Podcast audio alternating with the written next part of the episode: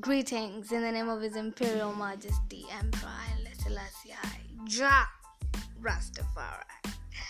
So hi guys, um, we're finally doing this. So we'll be talking everything reggae, from the culture, the music, uh, the stories behind some of our greatest legends, basically exploring what it means to be Rasta and trying to get an in depth understanding of all these things. I'll tell you my story with reggae, when it started, how it all came uh, to get to this point, and we'll also hear your stories because we're in this together.